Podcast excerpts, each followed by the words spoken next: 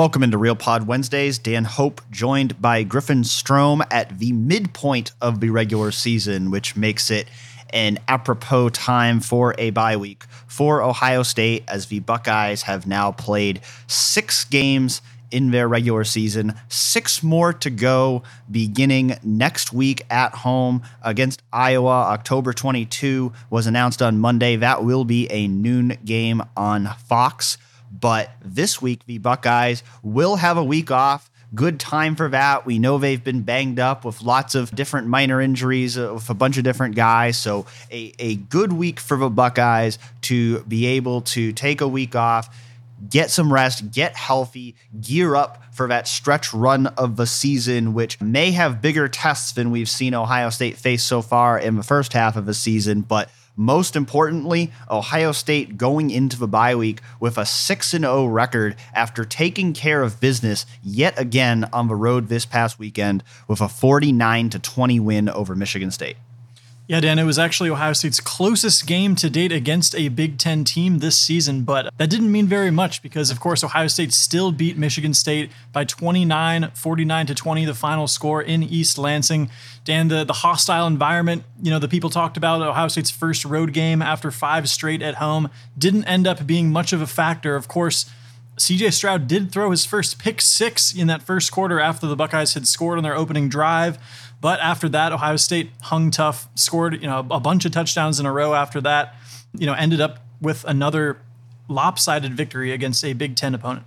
Yeah, I mean, most people were expecting that this would be a pretty comfortable victory for Ohio State. We thought it would be a little bit closer than it ended up being, but ultimately, uh, Ohio State, you know, really taking care of business in this game. I mean, you mentioned the, the closest Big Ten game, actually the closest game for Ohio State in the last five weeks, but really not even as close as the final box score showed because Ohio State scored all seven of its touchdowns in the first free quarter and then just kind of took its foot off the gas pedal there in the fourth quarter. One of Michigan State's touchdowns came in the fourth quarter after Ohio State's backups were in the game on defense. So really, uh, this game went, went uh, it was 49 to 13 with a few minutes left in the third quarter and that that was really at that point, that was kind of you know the game right there. Ohio State had sealed it, and then they kind of took their foot off the gas pedal from that point. But that's really kind of a theme right now for Ohio State is the past five weeks.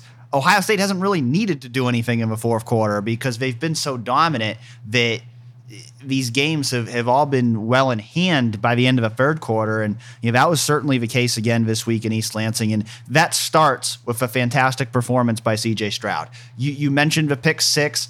Miscommunication between him and Emeka Egbuka led to a really ugly looking interception return for a touchdown. The first of CJ Stroud's career. But more importantly, he, he bounced back from that and had what I think was probably all in all his best game of the year as he completed 21 of 26 passing attempts for 361 yards and six touchdowns, becoming the first quarterback in Ohio State history to throw six passing touchdowns in three separate games.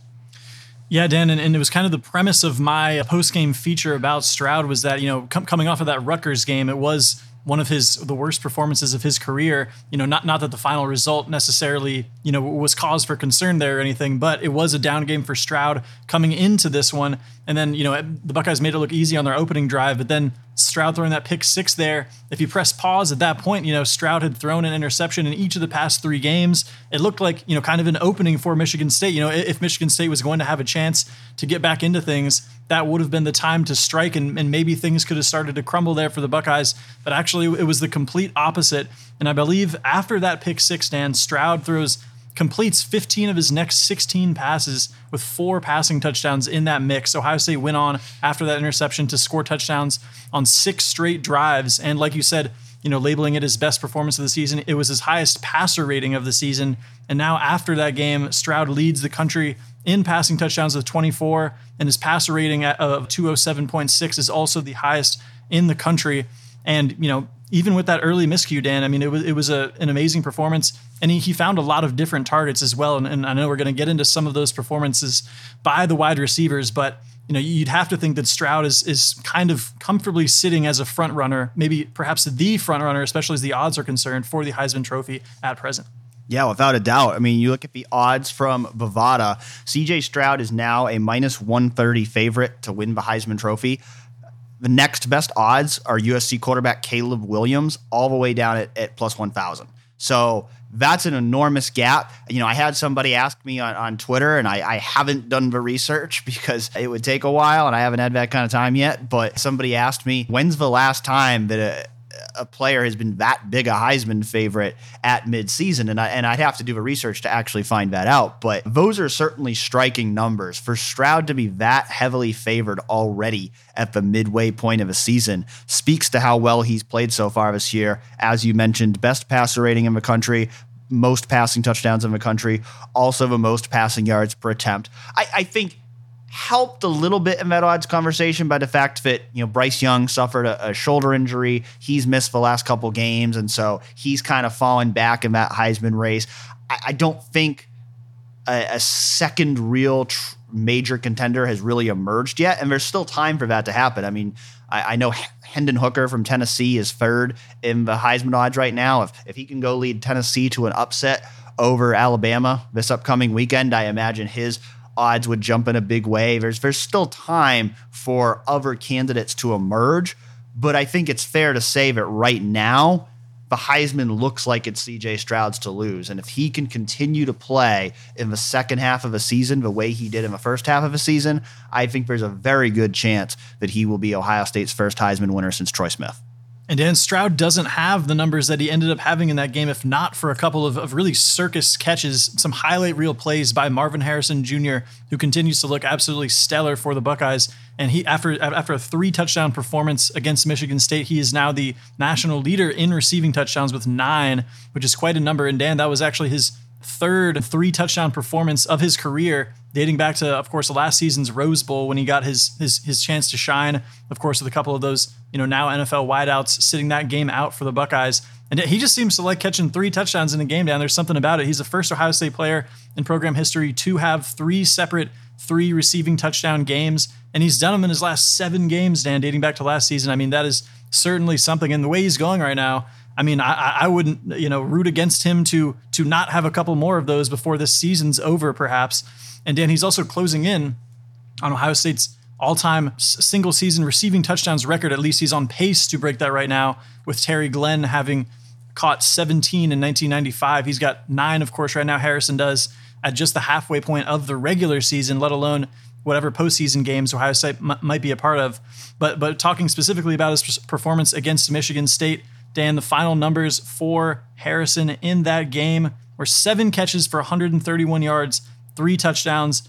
Of course, his first touchdown of the game on the opening drive, he, he mosses a Michigan State defensive back.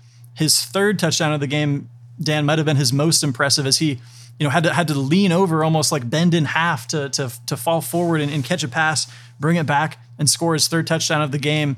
I mean, Dan, what else can you say about Marvin Harrison Jr. right now? He continues to look more and more impressive as the season goes on. I've been keeping like a running list of the most impressive plays of a year because usually at the end of a year, I'll, I'll go back and I'll compile like the top plays of Ohio State season. And like half the plays on the list right now are Marvin Harrison catches. Like that, that's just the, the kind of playmaker he's been so far for Ohio State. And he just, he, he he has a way of just making these ridiculous catches that you don't think anybody anybody could make. And you know, you, you know, you mentioned maybe a record that he already broke for the most free touchdown games in Ohio State history. I mean, before Marvin, the only one player ever had even done that twice. That was Joey Galloway. Now Joey, now Marvin Harrison Jr. has already done it three times and this is a guy who's only halfway through his Ohio State career. I mean, I think at this point we can start penciling him in as a first round pick in the 2024 NFL draft because he's certainly on that trajectory right now. But this is a guy, he started seven games and he's caught three touchdowns in three of them. So he's having a, a, phenomenal season and not the only one having a phenomenal season in Ohio State's receiving corps because you look at Emeka Egbuka, he had his fourth 100 yard game of the season in just six games against Michigan State. He is currently fourth in the country with 655 receiving yards. That's number one among Power Five receivers so far this year. So you know, obviously we came into the year thinking about all the records Jackson Smith-Njigba could break. That unfortunately has not been a possibility for him because he's been injured for most of the year. But Marvin Harrison Jr. and Emeka Egbuka have both stepped up in such a big way where now they have a chance to potentially chase after some school records this year. Yeah, and it was good to see for Egbuka after, you know, we talked about him having that miscue with Stroud early on in that game. You know, Egbuka breaking upfield while Stroud expected him to kind of break the route off underneath, and Stroud throws the pick on that one. The very next drive, I think it was maybe even the very next pass attempt for Stroud, went to Egbuka for a 69 yard touchdown to kind of put that behind both of them there. And yeah, Egbuka, despite everything Marvin Harrison's doing, Egbuka is the the leading the the receiving yards leader for the Buckeyes at the moment. And Dan, that that you know we're going to talk about it later. Some of the surprises or things that have impressed us about this season, but those two guys in particular, and there's still even more after that. But those two guys in particular, stepping up in the absence of Jackson Smith-Njigba, continues to be just you know one of the real highlights of the season so far for Ohio State. We were going into the season, we weren't even sure if Emeka Egbuka was going to be a starter, and he's been the most productive wide receiver in the Power Five. And so what that really does is it speaks to how talented that receiver room is because Julian Fleming has become the kind of player that people have been talking about he could be for a while now too. He had another touchdown uh, in Saturday's game, this time for 51 yards, his longest catch of his career to date. He has now had a touchdown in every game he's played in this season, five touchdowns in the last four games. And so, it, it, you know, I was thinking about it over the weekend. I mean, this is an offense that lost three guys who already were or are going to be first round picks in the NFL draft from last year. If, if you consider the fact that Jackson Smith-Njigba has really not effectively has really not played this year. We still expect him to play in the second half of a season, but so far this year, Jackson Smith-Njigba really hasn't played. They also, of course, lost Chris Olave from Chris Olave and Garrett Wilson from last year. And then they bring in Marvin Harrison Jr., Emeka Egbuka, Julian Fleming, and they still have a best passing team in the country. So it, it, it just goes to show the amount of talent that Brian Hartline stockpiled him at and the way he's developed them. And you know, you, you now think about if Jackson Njigba can finally get healthy and get back, how much even more dangerous can they become when you now insert a guy who broke Ohio State school records last year into an offense that's already flourishing? Yeah, it's certainly great timing on the bye week for Ohio State because, as you mentioned, there are injuries at, at several key positions. It hasn't slowed Ohio State down yet, but one another notable one of those is the fact that before the before kickoff in East Lansing, Ohio State announced that Miyan Williams would be unavailable for that matchup, which of, of course was particularly notable because he was coming off of you know a career best effort against the Rutgers with 189 yards in a, a record tying five touchdowns. Kind of asserted himself in many people's eyes while while TreVeyon Henderson was dealing with injury issues as perhaps you know the, the, the first string running back for the Buckeyes. In this one though, Dan TreVeyon Henderson does return from his injury absence. And uh, you know, we kind of thought, okay, here, here's an opportunity for for Henderson to now reassert himself. And, and he did that to a certain extent for sure, ending up with 19 carries for 118 yards and a touchdown. But his day was cut short, Dan, as well, because I believe it was the first drive of Ohio State's second half. He first take, play. For, for the, yeah, the very first play of the second half for Ohio State on offense. TreVeyon Henderson absorbs, you know, a big hit to his uh, lower body, to his leg, it looked like. And then he, uh, he, he looked like he kind of tried to walk it off a little bit but then ends up kind of keeling over, ended up limping limping off to the medical tent, and, and we did not see him again in that game. And of course, considering the fact that Williams was out, and Ohio State only actually brought three running backs to that game with Henderson, true freshman Dallan Hayden, and then walk on TC Caffey. That that figured to be a big development, Dan. But I know Ryan Day kind of cleared some things up about that Henderson's status moving forward after the game. Well, yeah, he said after the game that he, TreVeyon Henderson would have been able to return if Ohio State hadn't already had a big lead. And so Ohio State didn't need TreVeyon Henderson to return to the game. There was no reason for him to return to the game at that point, but it sounds like he would have been able to play if needed. But, you know, certainly at that position right now, with both TreVeyon Henderson, I mean, TreVeyon Henderson, you know, he, you could even see before that there were times that – you know, he was limping off the field even after scoring a touchdown. So, you know, he's clearly not 100% right now. Obviously, Miyan Williams is not 100%. They already lost Evan Pryor before the season. So, of all positions right now, that might be the one where they really need a bye week the most to try to get both TreVeyon and Miyan healthy because we know, you know, I mean, again, I mean, I think. It, it, when healthy, I think that's the best running back tandem in the country right now. We've seen how dangerous both of them can be. But Eh, they need to be healthy. I mean, we can we can go back and forth about the whole you know RB one conversation, but none of that really matters if they're not both healthy. And so that's the most important thing right now for Ohio State at that position. But you know, I did think it was a strong showing by TreVeyon Henderson before he left the game. Had 118 yards on 19 carries and a touchdown. We saw him, you know, finishing off runs, you know, running through tacklers. I got the feeling I was hoping we get to talk to him after the game, and you know, unfortunately that didn't happen because of his injury. But uh, I, I think you know I, I, got the feeling just watching him that he was running off a little bit of an extra edge, but he was probably he probably had a little bit of a chip on his shoulder after hearing people like me say all week about how great Miyan is. I, I think he probably went into that game wanting to remind everybody that he's he's pretty great too.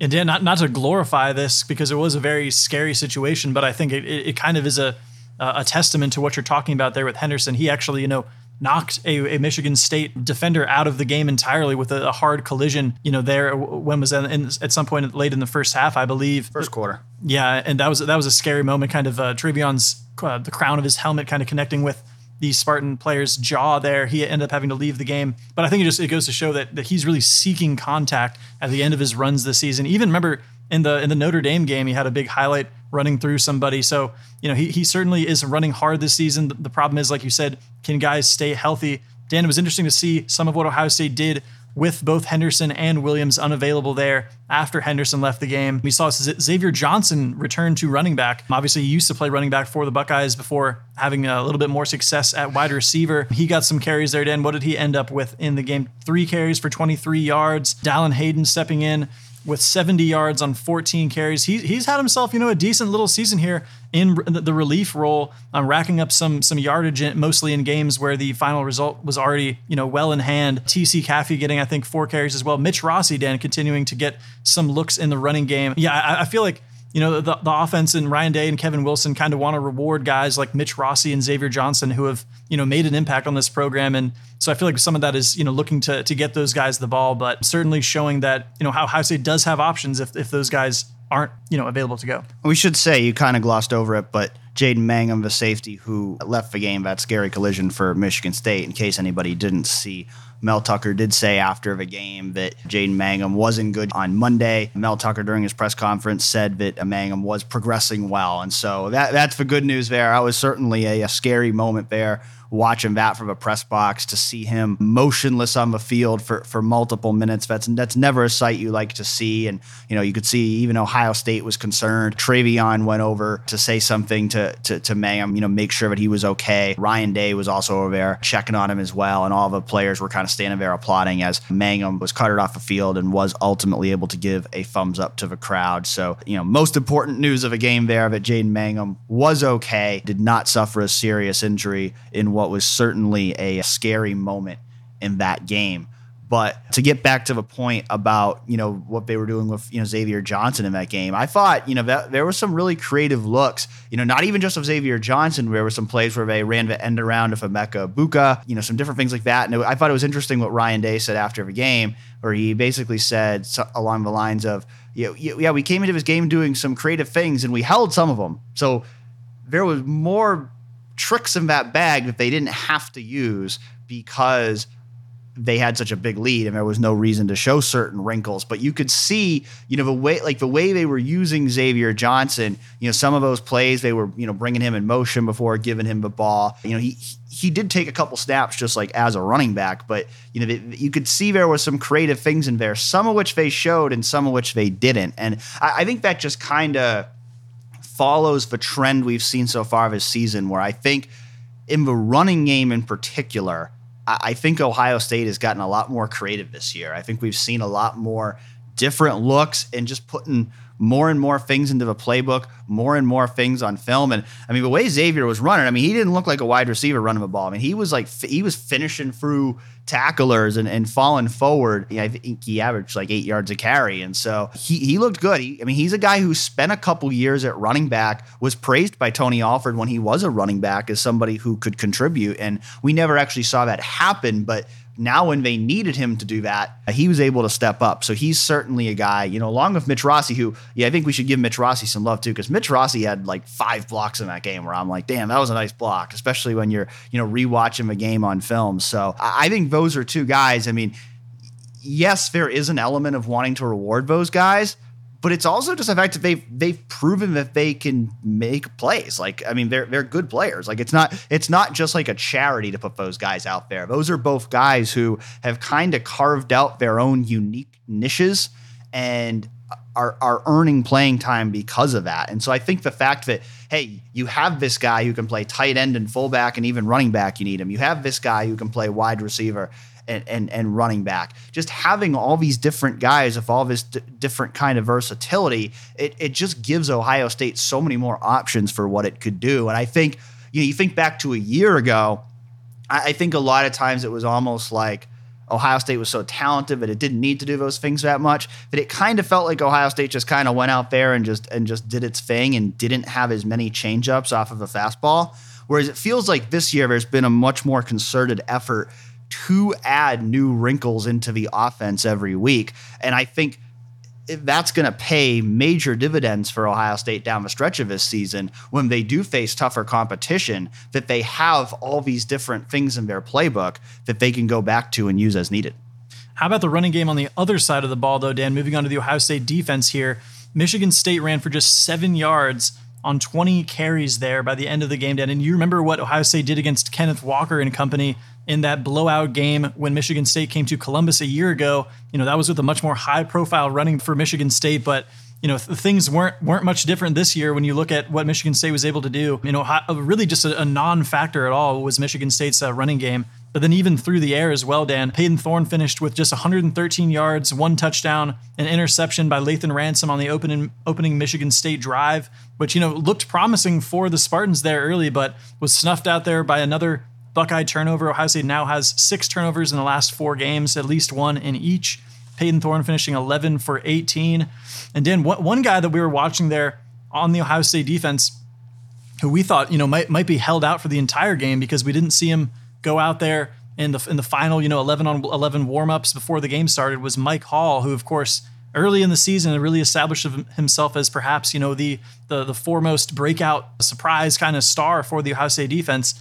He ends up playing very few snaps in this game, Dan, but still winds up, you know, our, our defensive player of the game for the Buckeyes in against Michigan State. He had two and a half sacks and seven snaps. That's a pretty good success rate, I would say. Ohio State using him really just as a third down situational pass rusher in this game. And I think, you know, some of that was a, probably the fact that, you know, he did miss that Toledo game with a shoulder injury and they wanted to limit some of his reps. But it turned out to be a very effective role for him because he's coming in the game, he's fresh, and it seemed like every time he was in the game, he he he was making plays, and so you know he you know he was really Im- impressive. But I think for the game as a whole, I think it was just a dominant performance by the defensive line. I think they really had their way with with Michigan State's offensive line, and you know you know, and I go back to again, you know, I think you know I think there's defensive linemen on this team that are playing well that don't necessarily have the stats. Like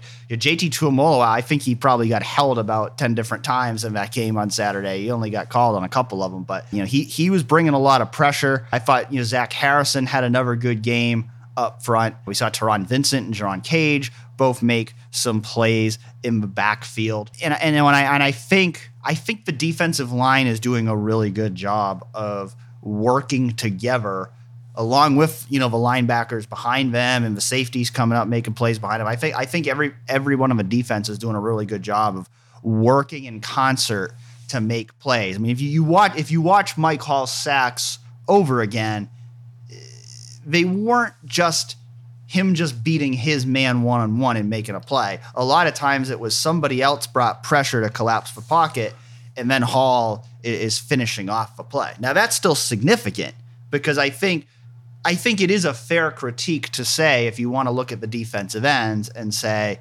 they're not finishing plays for sacks. They, they've, I think all the defensive ends have had more opportunities to make sacks than they've actually made sacks. And so I think it's a fair critique to say that the defensive ends could have more sacks and you want to see them finish more sacks. But I also think it's important to recognize that some of the sacks that Mike Hall has made or Tommy Eichenberg has made or other players have made, some of those were made possible by what the other players on the defensive line are doing. And so I think the defensive line as a whole has played well this season. I, I, think you can absolutely say at this point that Mike Hall has become that quote unquote alpha dog that Larry Johnson referred to before the season. And we are recording this before the Tuesday press conference. Larry Johnson is speaking at that press conference. So, most likely by the time you're listening to this, Larry Johnson will have been asked if Mike Hall was the alpha dog, and we'll see if he's actually answered it. Hmm. But, uh, as we record this on a Monday afternoon before Griffin heads to Minneapolis for Big Ten basketball media days, I, would have to say that Mike Hall is the alpha dog of a defensive line with the way he's played so far this year and, and just the plays that he's been able to make. Yeah, Dan, I, was joking to you and uh, Garrick Hodge coming back from the game that you guys might remember when Kevin Wilson said in the preseason that, uh, you know, Mike Hall is the best – third string tackle he's ever seen.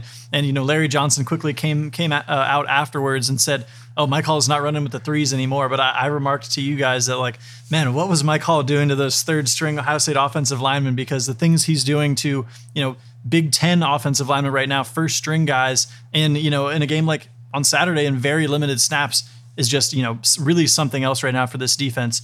But Dan, if there was something to nitpick about the Ohio State's performance, particularly defensively, it would have to be cornerback play, which has been a question for the Buckeyes for you know a number of reasons. One of which being you know health concerns. Cameron Brown missed the past couple games for the Buckeyes with an issue, an injury issue. He came back for this one, which was a, an encouraging sign for the Buckeyes, who now have you know Brown and Burke at least relatively healthy, healthy enough to to play and start games for the Buckeyes. However, Dan, it was not a particularly memorable performance for Brown who gave up a couple of long completions in the passing game. I think that opening like 20 yard pass play on that first drive by Michigan State was one that Brown gave up. After that, Dan, he, he was flagged for defensive pass interference two times. He had another horse collar tackle of, that he was flagged for as well. And, you know, it's it's not like it was anything was super consequential there because, of course, Michigan State only finished with 195 passing yards and Ohio State ends up beating him by 29. But if you're going to look at something and say, you know, that didn't look all that great for the Buckeyes. I think it'd be hard not to kind of point at cornerback play with what we've seen from Denzel Burke and also that, you know, latest performance from Cam Brown.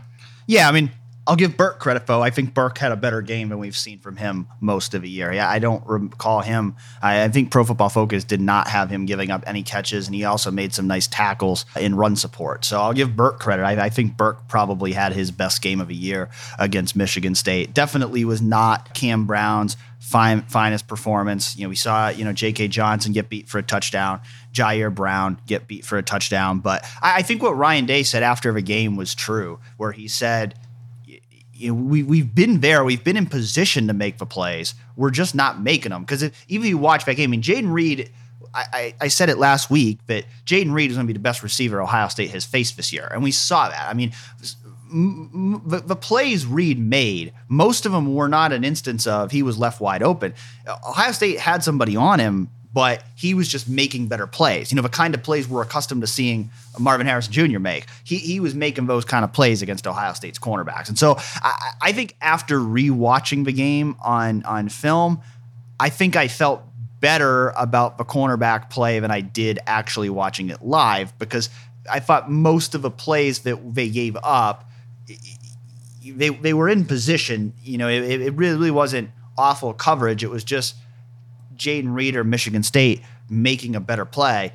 And, and, still Ohio State held Michigan State to only 195 passing yards. And so it's not it, it's not as if it was a bad day by the pass defense by any means. I think the concern that that, that many people have is that if Ohio State faces a really good passing offense, which it hasn't yet, and it still might not for some time, will those cornerbacks be their Achilles heel that, that costs them? And I, I think – that's a fair question. I think if, you, if you're going to single out one position right now that's a concern at midseason, I, I would look at the cornerbacks because I think, you know, we, again, I mean, Denzel Burke, Cam Brown, they've both been in and out of the lineup due to injuries and they've been inconsistent when they've been in there. You know, I mean, you know, J.K. Johnson, Jyaire Brown, we've seen some good things from those guys. We've also seen some moments of inexperience for those guys. And so I do think that if there's one position group that you look at that you know needs to step up in the second half of a season that that needs to play better than it has, it, it's cornerback play. I, I, I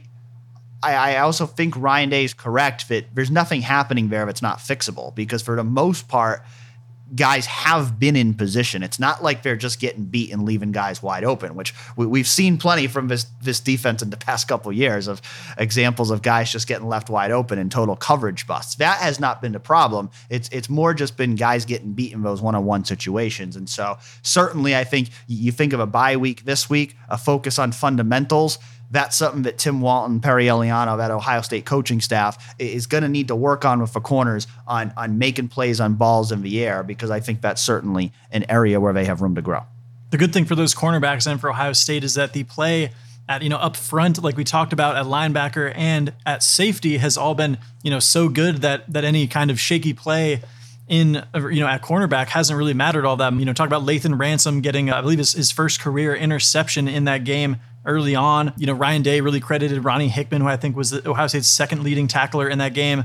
Afterwards, Tanner McCalister as well, you know, be, being really consistent, you know, bringing guys down, uh, not allowing yards after catch as well. He's a guy, he had that big interception a couple games ago. Those, those are just some other guys that stood out, Dan. And, and speaking of Ransom as well, you know, he got the nod over Josh Proctor for, I believe, the first time this season in, in a game in which both the guys were actually available. Both have dealt with uh, some injury issues here to start out the season, but, you know, he, uh, you know, made the, the coaching staff look good there with that move, considering that early interception, which really helped Ohio State gain momentum early on. Yeah, I mean, we've heard Jim Knowles talk so much about this being a safety-driven defense, and and I think I think those safeties have, to some regard, maybe kind of been the unsung heroes of the defense so far because you know, we're not seeing Ronnie Hickman make as many tackles this year as he did last year because so many more plays are being made in front of him than they were a year ago. But I think he's been really reliable there, just in, in that middle of the defense on the back end. I thought Lathan Ransom had an excellent game stepping in there for Josh Proctor. He looked really good in, in coverage. I, I imagine, you know, I think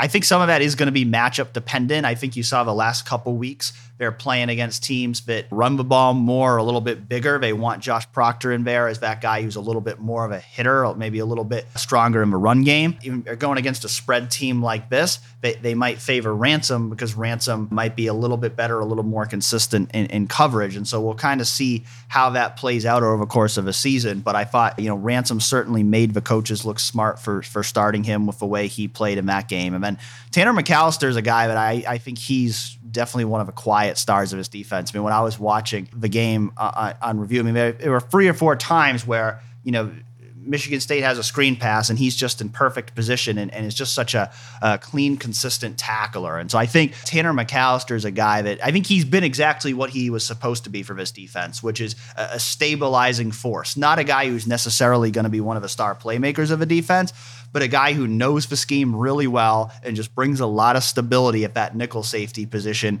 and, and is rarely ever going to get beat for a big play. And, and so I, I think – I think both safeties have done what Ohio State have needed needed to do, and I think you know they they probably don't get as many accolades as a Tommy Eichenberg or a Mike Hall up front, but I think they've done their jobs really well. Let's face it, Dan. I mean, Ohio State right now, you know, we're, we're, making a couple of nitpicks here about some stuff, but if you look at Ohio State through six games, they look pretty darn good. And, and when you stack up their resume kind of against some of the other top powers in college football right now, and, you know, a lot of people saying that Ohio State might be the best team in the country right now, Dan, but if you had to pick, you know, how are you feeling right now about Ohio State's chances to win the national championship? I, I would pick Ohio State to win the national championship right now. And I, I don't say that lightly because, you know, as people may remember, I did not pick Ohio State to win before the season. I think I was the only one on our staff that didn't pick Ohio State to win before the season. You know, I, I, I try not to pick Ohio State to win at all if I don't truly believe it because I think it's easy to just pick the team you cover to win every time. I, I don't want to do that if I don't really have conviction toward it, if I don't really believe it objectively.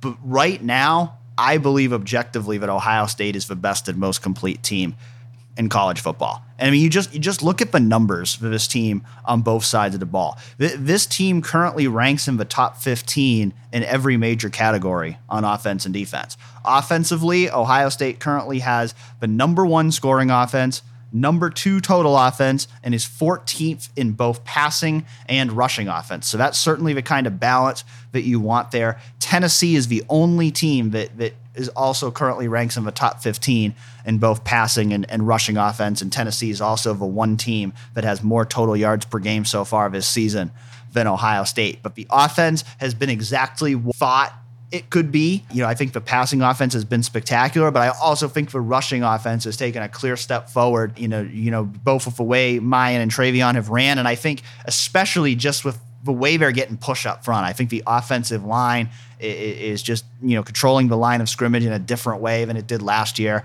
I think the the tight ends and the receivers have also done an excellent job of, of helping the Buckeyes block up front. And uh, you know, and I saw a stat. Mark Pantoni retweeted it on Monday.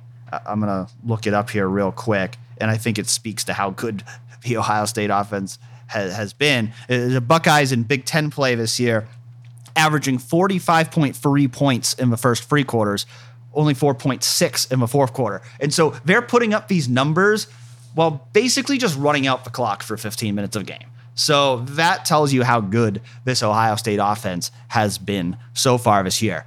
And then, more importantly, I think because of what we saw the past couple years, you flip it over to the other side of the ball we talked so much before the year about how Ohio State thought it would have a top 10 defense. So far, Ohio State is backing up those those words. They are number 7 in total defense, number 15 in scoring defense, number 8 in passing defense, and number 15 in rushing defense. And so right now, there is just no real weakness on this team. They, they, are playing well in every phase of the game. They've beaten their opponents by an average of 33.2 points, which is the highest average margin of victory in the country. Now, I think the one big caveat of all that is Ohio State hasn't played anyone yet who is currently ranked in the top 25. And so there's still a part of me that goes, I still don't know how good this team is yet, just because we haven't seen them play anybody who's really good. And and I don't say that as a means of trying to discredit Ohio State. If if if I was a poll voter, I would have Ohio State number one right now because I think Ohio State has been the most dominant team in the country, and I believe resume above all when it comes to rankings. And so, if I was voting right now, I would put Ohio State as the number one team in the country. I think Ohio State deserves to be the number one ranked team in the country. So, when I say they haven't really played anybody, I don't say that as a means of trying to, you know, discredit what they've accomplished so far, but I do say it as a a caveat, devil's advocate of they've looked great, but I also don't think any of the teams they've played are particularly good. And so we got to see how they look against Penn State at the end of the month. We got to see how they look against Michigan. You know, I mean, those teams I think are going to present tougher challenges. I think I think maybe even Maryland could be a tougher test than any team we've seen Ohio State play so far. So I, I think there's tougher tests to come, and I still don't think they've played enough good competition yet for us to really be able to confidently say how good this Ohio State team is. But I think based on everything we've seen so far, not only with Ohio State, but elsewhere in the country, I think if you're just going off, if you're going off the stats and if you're just going off the eye test, to me, Ohio State looks like the best team in college football right now. Yeah, Dan, I agree with that assessment. I think Ohio State looks like the best team in the country right now. However, I will say I still don't feel like overwhelmingly confident that Ohio State. I'm not going to sit here and say I, be, I truly believe Ohio State is, is definitely going to win the national championship.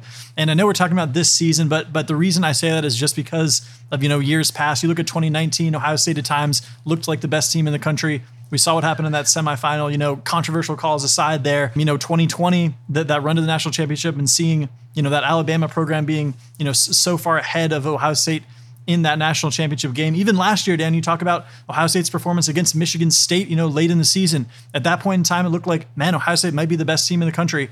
And then we see that that some of their, you know, weaknesses ended up getting exposed there by teams that could do some different things. So that's why I think it's a very valid point to say, listen, we, have got to see we might have to wait a little bit further, a, a couple more, you know, highly ranked opponents here. And, and Ohio State has Michigan and Penn State, you know, coming up in you know the coming month here. And so I think that's going to tell us a lot about this Ohio State team, even though I, I, I, certainly would say right now, based on resume to resume and the, the struggles that other teams have had, if you look at the Georgias and, and uh, Alabamas and teams like that, I think Ohio State right now deserves to be sitting at number one. But if you had to pick right now, if your money was on it, does Ohio State win the national championship this season? Yes or no? I'm going to go no. Gun to my head, I'm going to go no. So who so who who would win it right now? Who would you pick for you right now? Uh, I, I, mean, uh, like Georgia, uh, Georgia scares me. Georgia scares me honestly, just because of you know what they're capable of doing. I know, I know they've had the close games and everything like that, but just just that brand of football. And, and how does Alabama ever not scare you? Even even you know with Bryce Young's injury situation and the fact that you know they've, they've had a, a couple you know single digit margins of victory in recent weeks. But I mean, how do those two teams not scare you if you're Ohio State? I, I certainly think Ohio State looks like they're capable of beating them, but I, I'm going to hold off on making that that the decision right now that Ohio State is for sure going to win the national championship, regardless of if it, if it you know pisses off the listeners here. Well, the question wasn't for sure. The question was, if you had to pick right now, does Ohio State win the national championship this season? I'm I'm I'm saying yes. Right now, if I have to pick, I'm picking that I think Ohio State will win the national championship this season. I'm not saying that they're for sure going to win the national championship. I'm not guaranteeing anything, but if, if I had to pick right now, I'm picking Ohio State to win the national championship this season because I think, based on what I've seen, I think right now they're better than Georgia. They're better than Alabama. Now, if you're asking me, you know, which team do I think is the biggest threat to Ohio State's championship hopes right now? I, I probably would go with Georgia. You know, I think we've seen when Georgia's been at its best that they are a very dangerous team. You know, they're still a really good team on, on defense. I think Stetson Bennett has exceeded my expectations as a passer, and they can run the ball really well too. So I, I would say right now that Georgia is the team that would scare me the most for Ohio State. Like you said, I'm I'm never going to count out Alabama as long as they're in the race. So as long as Nick Saban's the coach there and, and Alabama's in the college ball playoff race, I, am never going to count out Alabama. I, I would say that, you know, they were my preseason pick. I would say they have not impressed me as much as I thought they would so far this year at the same time, as you mentioned, Bryce Young has been hurt. If, if he gets fully healthy, you know, I think they've had some receivers out too. I, I think that could certainly change. Their defense has been among the better defenses in the country, and so I certainly still think Alabama has is a threat. And I think I think there's teams too. I mean, I think you know Clemson's playing well right now. You know, USC, we talked about it. They're undefeated. Uh, they've got a big game coming up this weekend against Utah, but you know they're a dangerous team. I mean, Tennessee. I mean, I think Alabama Tennessee this weekend is going to be a really interesting game. I, I, don't think it's out of a question at all that Tennessee wins that game. And if Tennessee wins that game, they're going to put them, their, themselves right in that conversation for being a championship contender. And and you know, again, we talk about Michigan, Penn State. They play each other this week too. They're both top ten teams. I, I, probably don't look at Penn State as a national championship contender, but they're certainly a team that I view as a threat in terms of Ohio State's got to go beat them on the road later this month. And, and Michigan, so far, as they've looked like one of the best teams in the country. So I certainly view them as a threat as well. So there's there's plenty of teams that are capable of beating the Buckeyes, but right now, right now, I would pick the Buckeyes to beat anybody. Yeah, I'm more confident in Ohio State's chances to win the national championship than I was either of the past two seasons. You know, I, I, really like the way Ohio State has specifically addressed the things that you know their shortcomings from from a season ago, and, and, the fact that they're able to win games when C.J. Stroud doesn't have his best game. You know, you know, win games on the ground, win games with defense, like all of those things specifically address what cost them in games last season, stopping the run, things of that nature. So yeah, Ohio State, yeah, they look like the best team in the country. And, and you know, my, my, my, my holding off on the national championship prediction is more so based on the the things that we've seen in some of those crucial moments the past few years, which you know may, may not be hyper relevant to you know what's going to happen this season, but it does give me cause for concern here. First concern here, Dan. But and know, I do think there are a lot of parallels to 2019. I think 2019, you know, stacked up very similarly in terms of the fact that you know that was a team that w- was dominating, you know, every game uh, the way this team is so far. They were really strong on both sides of the ball. I think where I look at it right now is I, I don't know if the other teams other top teams are as good as LSU and Clemson were that year. I, I think right now, I think Ohio State may be that team that, that, that, maybe is is the best of all of them. There's certainly a long way to go, and we'll get a clearer picture as the season progresses. But I think you see all the elements of a national championship team with Ohio State right now. There's still a lot that has to happen to actually make it happen, but it, it feels like all the elements are there, and you also just get the feeling that I think the Buckeyes feel like this is their year. Like you just get a a real sense of belief from everyone in the program that I don't think was there the last couple years. I think there's a real sense of belief that uh, that this team has what it takes to to you know win it all. And I think you know the thing that's also encouraging is I, I think we're seeing Ohio State play up to that standard week in and week out. It you know this you know I think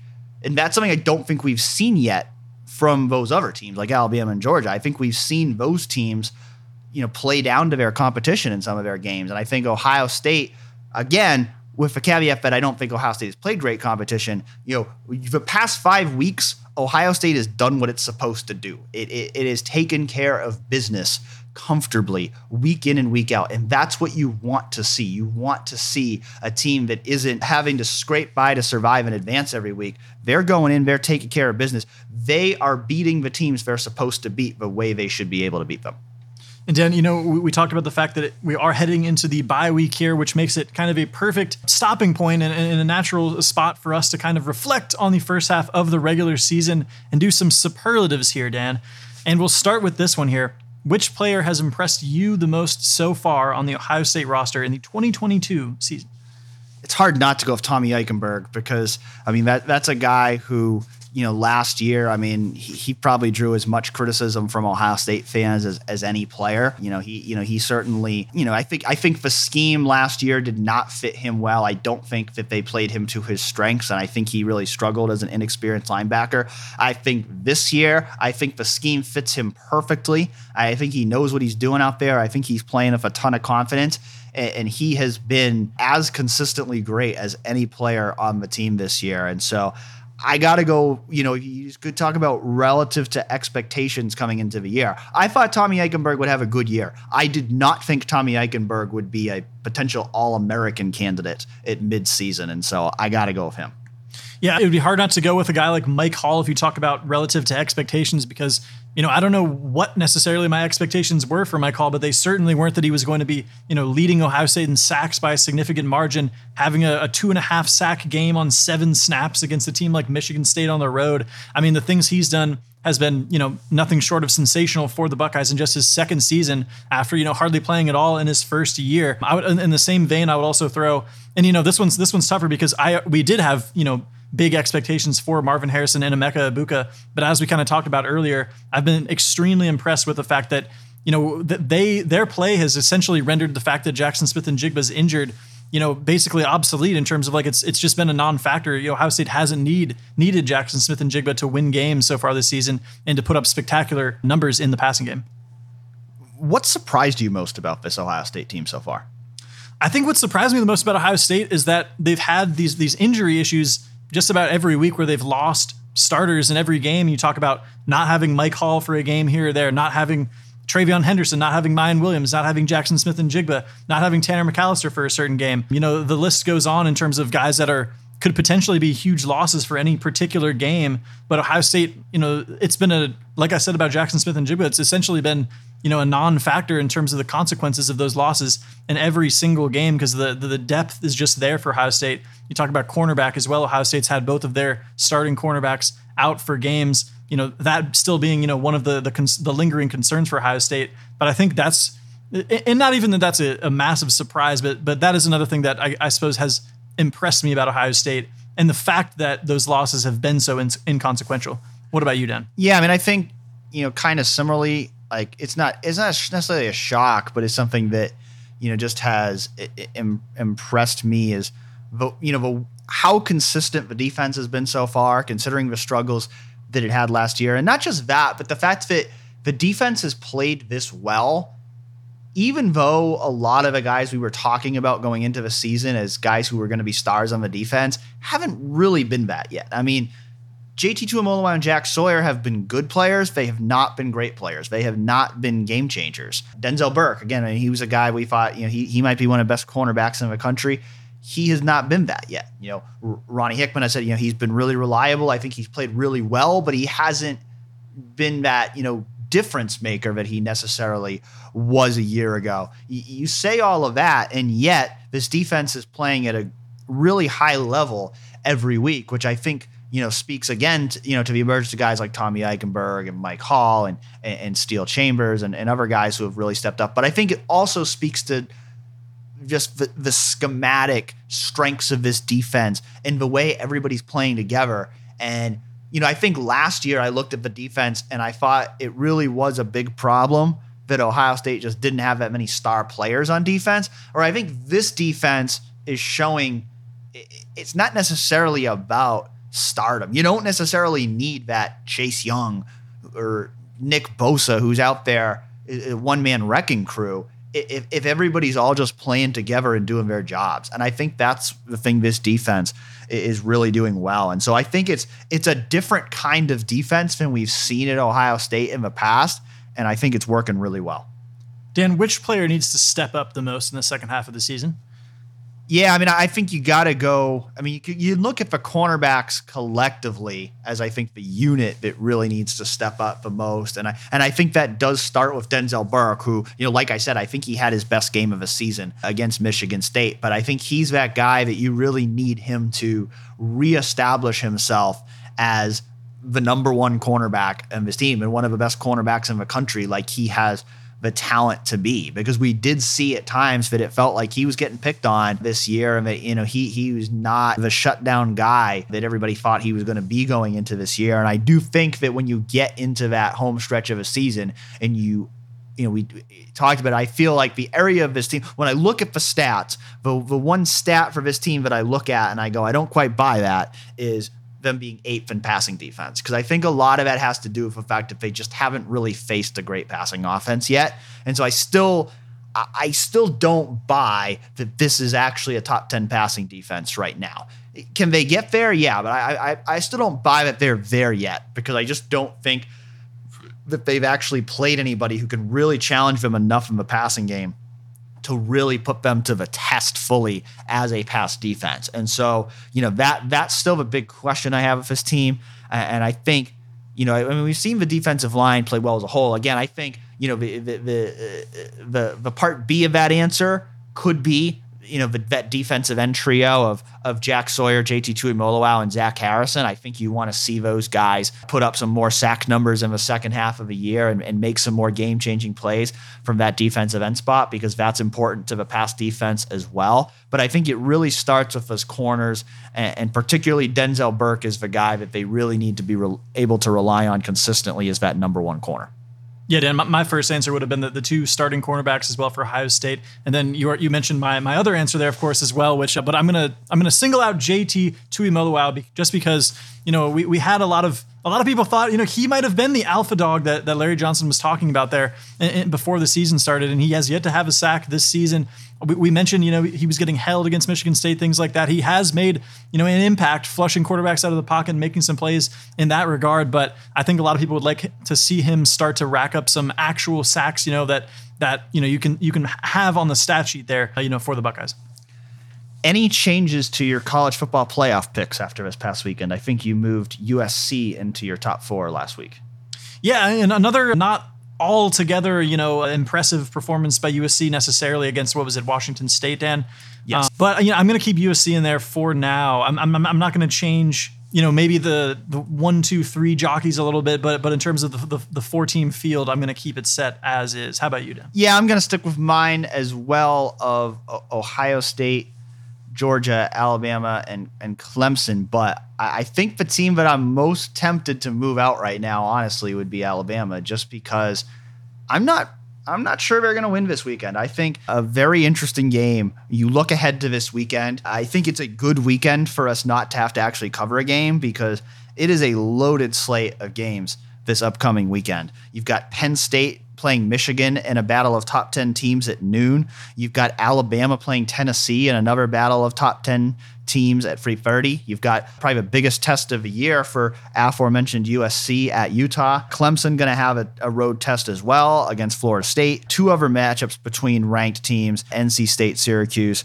Mississippi State, Kentucky. And I think I think going into you know a few days ago, if you asked me this question which game I, I was most looking forward to watching. I, probably would have said USC Utah. I think if you Utah had beaten UCLA, that probably would have been my number one because and I had Utah in my final four at the start of a year, and they're certainly not going to be there now with two losses. But I, I still think that's going to be a real test for USC, a game that could go either way, and I'm I'm really looking forward to watching that one. Uh, of course, Penn State, Michigan. That's a game I'm certainly going to be tuned into. The, the two biggest threats to Ohio State in the Big Ten, the two biggest games remaining on their regular season schedule. Certainly going to be tuned into that one and watching that game closely to see how both of those teams look and what will be for both of them their biggest test of the season to date. But I think the game that I'm really looking forward to the most now is Alabama Tennessee because I, I, I was hesitant to, to buy into Tennessee because we've seen Tennessee have plenty of letdowns in recent years. But the way they're playing right now, I mean, again, they they're the one team that actually has more yards per game than Ohio State. That's going to be a, a big test for Alabama's defense. And I, I think Alabama is going to need to have Bryce Young healthy in this game because they're they're going to need to be able to match Tennessee's offensive firepower. And, if Bryce Young isn't 100%, I, I think that increases the likelihood of a, a potential upset here.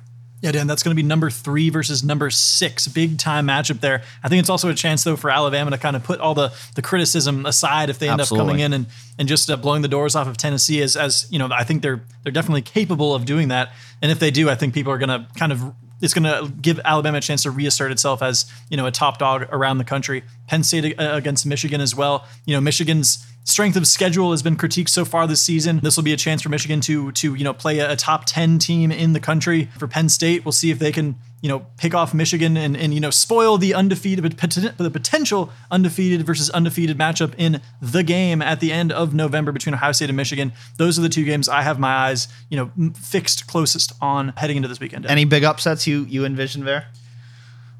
I, I think Alabama and, and Michigan win those games. To be completely honest with you, Dan. Yeah, I mean, I, that's when like gun to my head, I, I, have to pick Alabama and Michigan, but I, I do. I do, I do think Tennessee is going to make things interesting. The USC Utah one, that that's when I keep going back and forth on too. Like I'm, you know, I'm not as inclined to pick Utah as I would have been a week ago after seeing them lose again. But there's still something that tells me like Utah at home in that game might be the pick there. So I haven't made a final pick on that one yet, but I think we're in for a really interesting weekend of college football. Really looking forward to watching it this weekend, and that'll certainly give us something to talk about next week, as well as Big Ten basketball media days. As you are, as people are listening to this, Big Ten media basketball media days are happening, or maybe they've already happened, and Griffin is already in Minneapolis, or maybe he's on his way back from Minneapolis. So we're not going to talk much basketball today because we'll have more to talk about on that front next week. With, of course, no football game to recap. We will, of course, uh, still be talking a lot of football next week as we start looking ahead to the second half of the season, again, with Ohio State opening its second half of regular season against Iowa. But we'll also get some basketball talk in there to talk about everything that we've learned about the team this week. Yeah, and, and just for anyone out there listening, Brice Sensabaugh was robbed in the dunk contest. I was going to say we the same thing. Talk, we didn't get to talk about that, but perhaps you guys saw, you know, our, our post on the site in our highlights uh, package there as well that we put up about the dunk contest and the the, the Buckeyes on the blacktop event and everything like that. But yes, well, much more basketball to come, Dan, as we uh, kind of finish it, finish out here and wrap up. Yeah, my strongest dunk contest take is that when a guy needs six dunks to actually make the dunk he should not beat the guy who makes a great dunk on his first dunk. And so, if it had been up to me, if I had been judging, no hate toward Roddy Gayle, but if it had been up to me, I would have I would have picked Brice Sensabaugh to win the dunk contest. And if he had, it would have been a clean sweep as he also won the three point shootout. Yeah, Dan's all in on Brice Sensabaugh. I'm all in on Brice Sensabaugh. I think I was. I actually remarked if the, the whole season was played on the blacktop, Brice Sensabaugh might be a, a Naismith a Naismith you know trophy finalist this season. But you know we'll see what happens you know on the actual hardwood in a more formal basketball setting. Well, thanks again for listening in, and we will talk to you again next week.